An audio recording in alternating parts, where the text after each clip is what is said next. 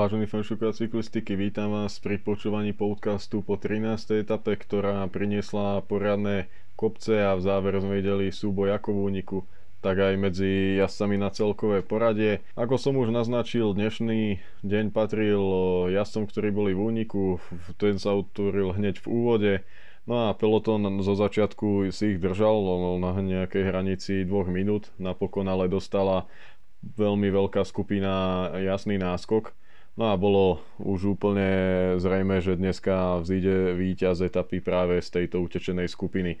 Bolo tam viacero zaujímavých mien, napríklad Julian Alaphilippe bol opäť vpredu, či Varem Bargil, no ale napokon na predposlednom stúpaní Coldeneron vyrazil dopredu Maximilian Schachmann z Bory, ktorý mal za sebou ešte Lenarda Kemnu, no a práve Lenard Kemna reagoval na nástup Daniho Martineza, ktorý sa vydal na Neron práve za Šachmanom, no a táto trojička sa potom dala dokopy na poslednom stúpaní Puj Mary. Dani Martinez to urobil ale veľmi dobre takticky, bol na čele, držal konštantné tempo, ktorým dostával pomaličky do problémov hlavne Šachmana. Následne prišiel nástup Lenarda Kemnu, ktorý ale Dani Martinez v poriadku chytil potom vlastne Martinez opäť išiel na čelo a ťahal príjemné tempo hlavne preňho. Šachman sa docvakol nazad. No a v posledných stovkách metrov Šachman odpadol, pretože Martinezové tempo bolo nad jeho sily. No a tak to bolo medzi dvojicou Kemna Martinez. Lenard Kemna skúsil tesne pred finišom zautočiť. No Martinez to pokryl, aj keď troška zaspal, no ale napokon bol na páske jasne prvý a ukázal, že dneska bol najsilnejší z toho úniku.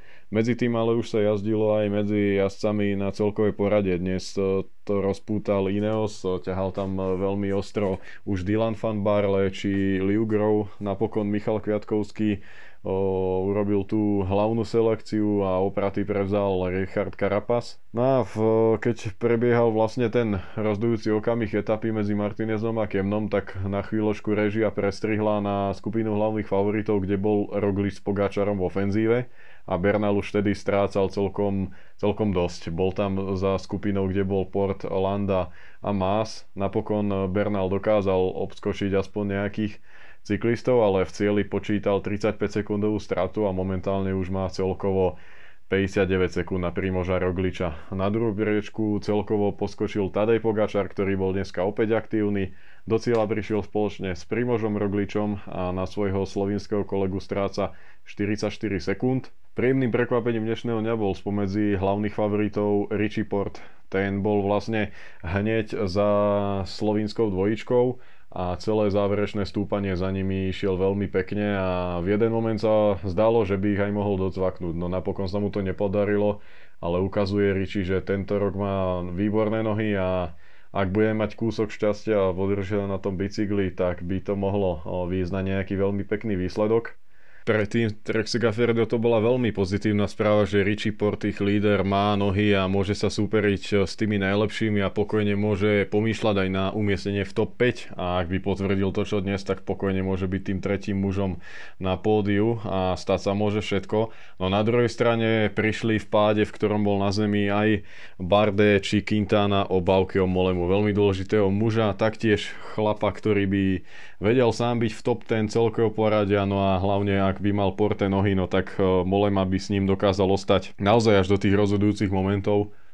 Je to veľká škoda, pretože Bauke je veľký sympatiák, e, konštantný jazdec, ktorý málo kedy vypadne z boja o celkové poradie alebo mm, odstúpi takto predčasne. Romain Bardet e, stratil dneska celkom dosť, neviem či to bolo len tým pádom, ale pre Francúzov určite veľmi negatívny deň, keďže z boja o triumf a aj o tie najvyššie priečky dneska vycúval aj Guillaume Martin, aj Romain Bardet. Obaja počítali straty a ukázalo sa, že na tých najlepších tento rok určite mať nebudú.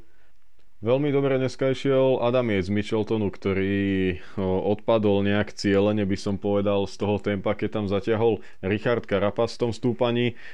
Vystúpil si z toho, neuvaril sa zbytočne a potom to pekne vytempoval a dokonca drží pozíciu v top 10, keď sa z 8. miesta celkovo posunul na 7. a stráca minútu 42, čiže Adam je dneska veľmi pekná taktická jazda veľmi dobré nohy opäť ukázal Mikel Landa, ktorý šiel fakt dobre, tam veľmi bol blízko tomu Richimu Portovi, ktorý, ako som už spomínal, dneska prežil parádny deň. No a s Landom dnes veľmi dobre aj Michel Angel López, ten takisto našiel asi nohy a Opäť je to nadvláda Kolumbícov. Keď sa pozrieme do top 25 dnešného poradia etapy, tak prvý bol Martinez, potom tam máme na 16. mieste Lópeza, 18.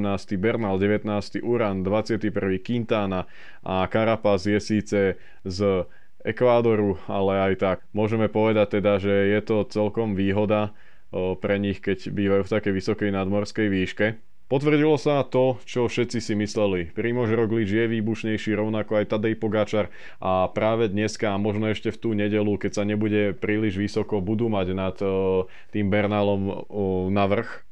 A dnes to bolo vidno, Egan Bernal jednoznačne nie je výbušným jazdcom.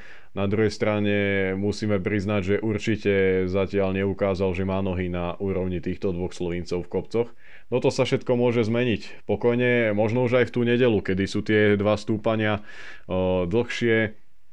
Hlavne cieľový Kolombier má veľa kilometrov, má konštantný sklon a práve to by mohlo Eganovi sedieť aj tej tímovej taktike o, Ineosu. No a hlavne, ako som spomínal už potom v tú stredu, to bude 17. etapa, to bude, myslím si, posledná nejaká šanca Egana Bernala, kedy by mohol otočiť tú Tour de France nejak pre seba.